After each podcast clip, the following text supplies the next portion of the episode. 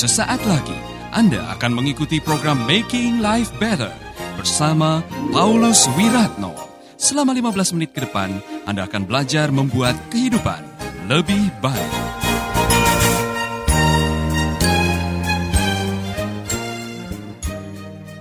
Amin. Dalam dunia pelayanan, tidak semua orang yang Anda layani akan menerima saudara. Dalam dunia usaha, tidak semua orang yang akan Anda telepon akan menjadi klien saudara. Dalam dunia pelayanan, tidak semua orang yang Anda telepon, Anda WA akan menjadi partner saudara. Anda harus proaktif.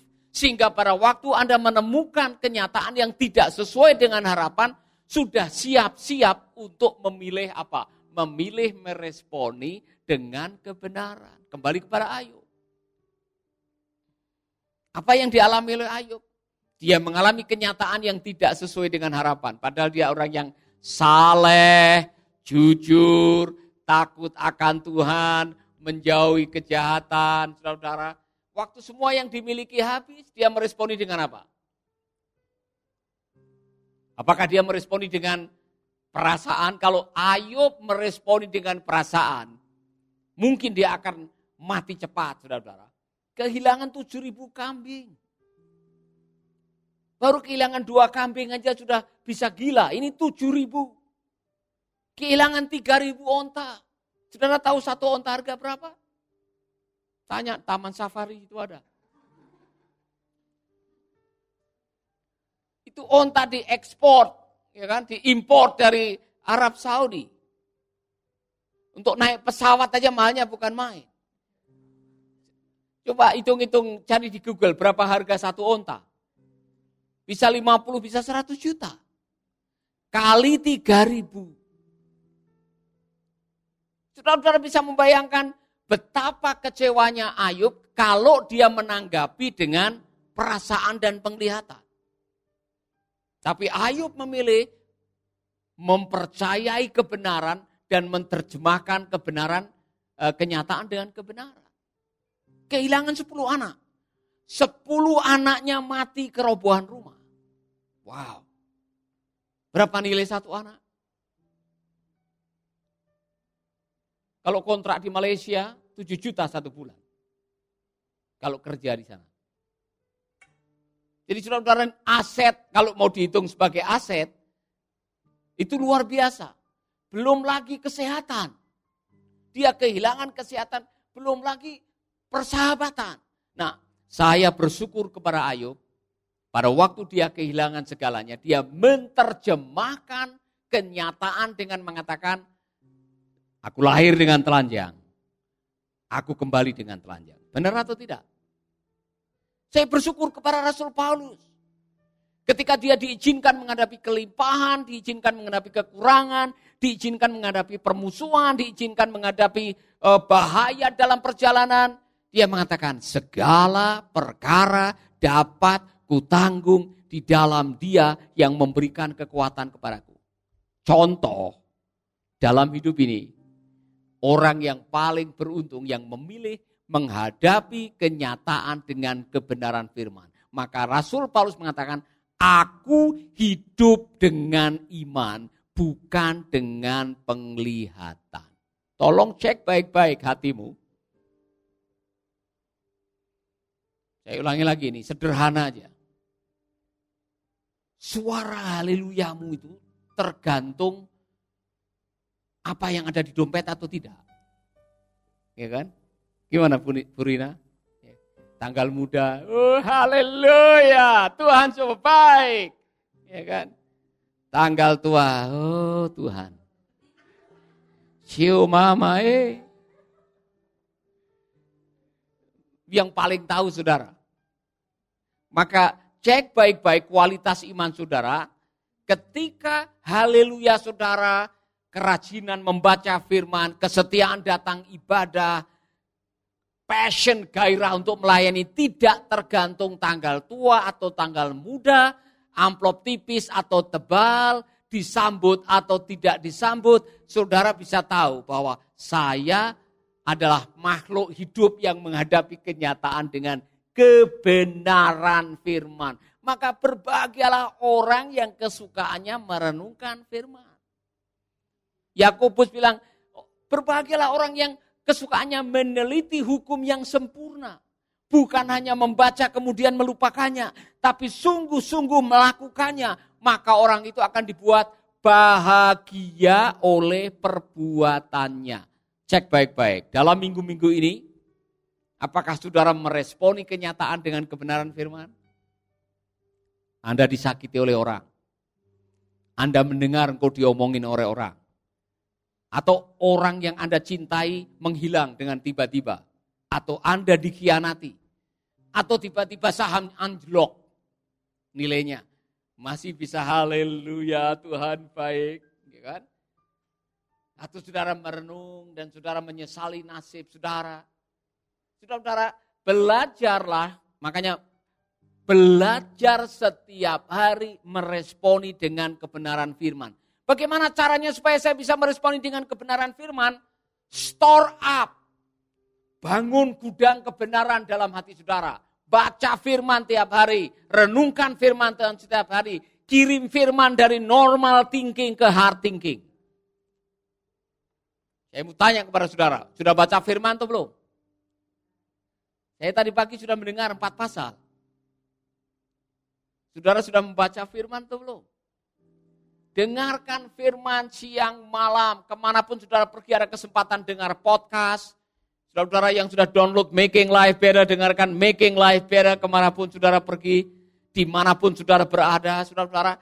Dengarkan firman karena Firman itulah yang akan menguntungkan saudara seperti tanaman yang ditanam di tepi aliran sungai berbuah pada waktunya, daunnya tidak pernah layu, apa saja yang diperbuatnya berhasil. Ingat baik-baik apa yang pernah saya katakan. Success is a product of obedience. Sukses adalah produk ketaatan kepada firman. Tolong ingat baik-baik. Saat-saat saudara diperhadapkan dengan pilihan, mau membalas atau mengampuni gara-gara firman. Ya kan? Ibu Paulus kadang-kadang mengeluh. Harusnya saya melakukan. Tapi suami saya mengatakan, diam. Jangan balas.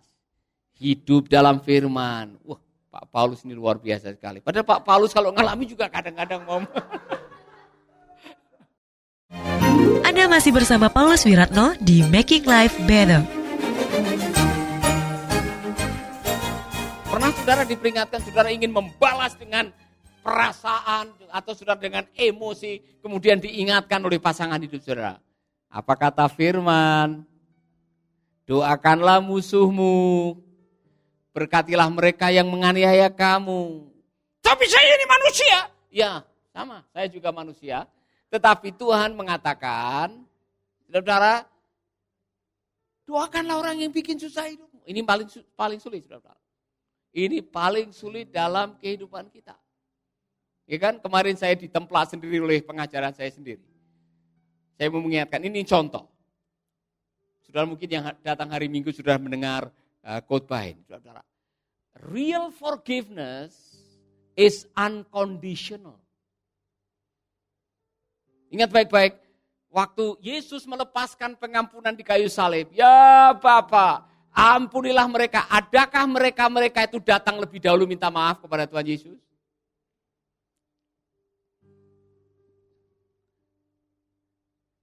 Apakah Simon Petrus datang kepada Tuhan Yesus minta maaf setelah mengkhianati dia?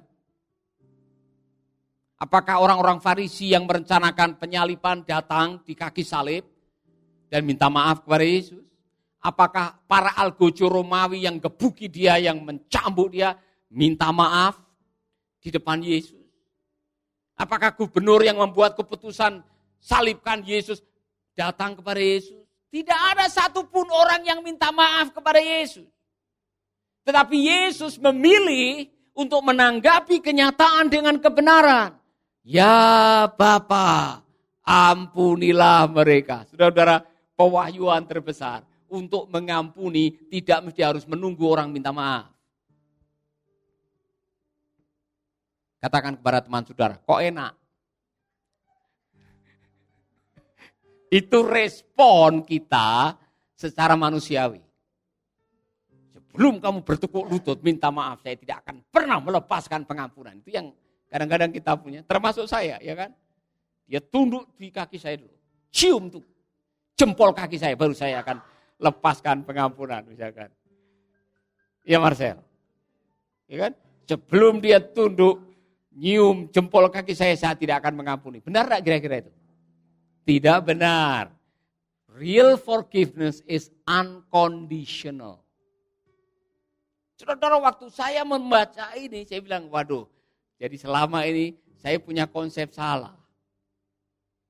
Saya akan mengampuni kalau orang itu sudah bayar utangnya. Sebelum dia bayar utang, saya tidak akan mengampuni. Kapan dia bisa bayar utang? Iya kan? Dia utang saudara 5 juta. Atau namamu dicatut. Tiba-tiba ditelepon oleh pinjaman online.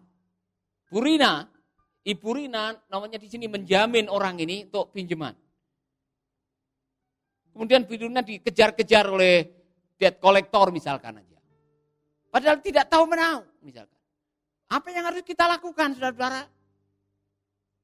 Nah kalau saudara pernah dipinjami uang dan sampai hari ini orang yang minjem uang itu tidak mengembalikan, ada dua pilihan tunggu semua uang dikembalikan, baru melepaskan pengampunan, atau saudara mengampuni walaupun belum dikembalikan.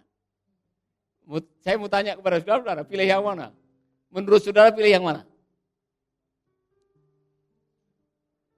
Ya? Kalau belum lunas, saya tidak akan mengampuni. Persoalan, Barangkali orang itu sampai Tuhan Yesus datang tidak bisa melunasi utangnya. Nanti Tuhan Yesus datang, saudara tidak terangkat. Gara-gara utang yang belum dilunasi. Dan saudara menyimpan kepahitan dalam hidup yang sekali. B-O-D-O-H. Semua bilang.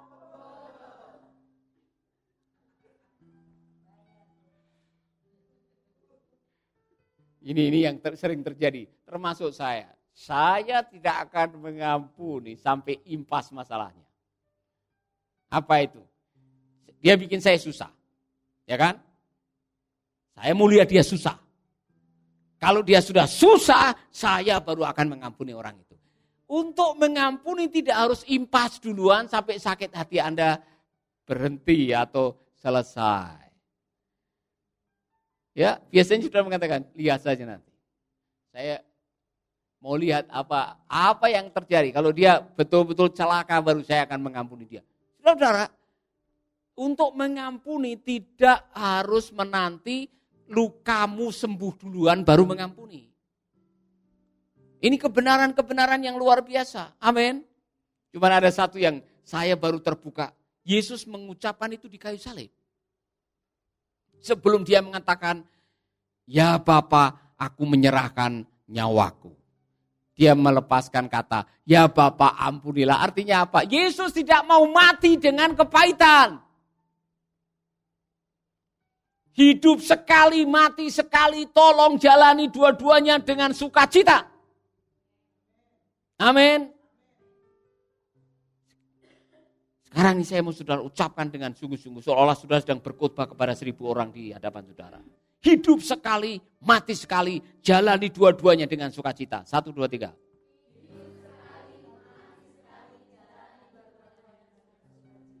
Amin.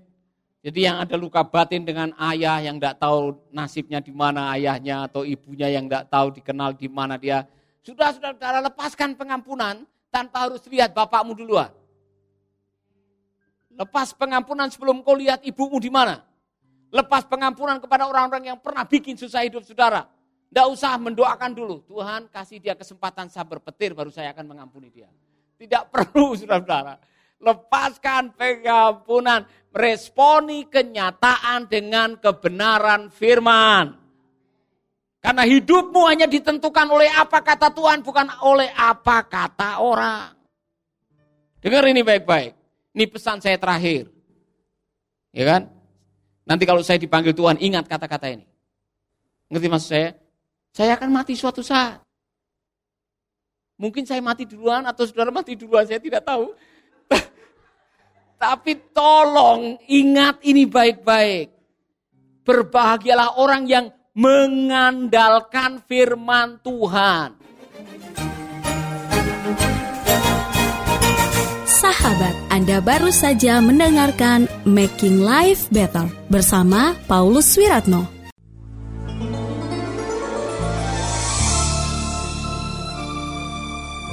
Keluarga Gracia, biarlah firman Tuhan selalu menjadi pelita dalam hidup kita sepanjang tahun ini.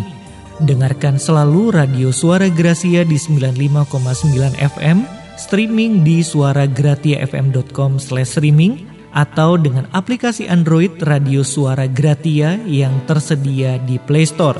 Jika Anda diberkati oleh siaran suara Gracia FM dan mengalami kuasa mujizat Tuhan, mari menjadi berkat dengan mengirimkan kesaksian ke WhatsApp Radio Suara Gracia FM di 0817 222959. Biarlah melalui kesaksian Anda, banyak jiwa dikuatkan dan dibangkitkan kembali imannya.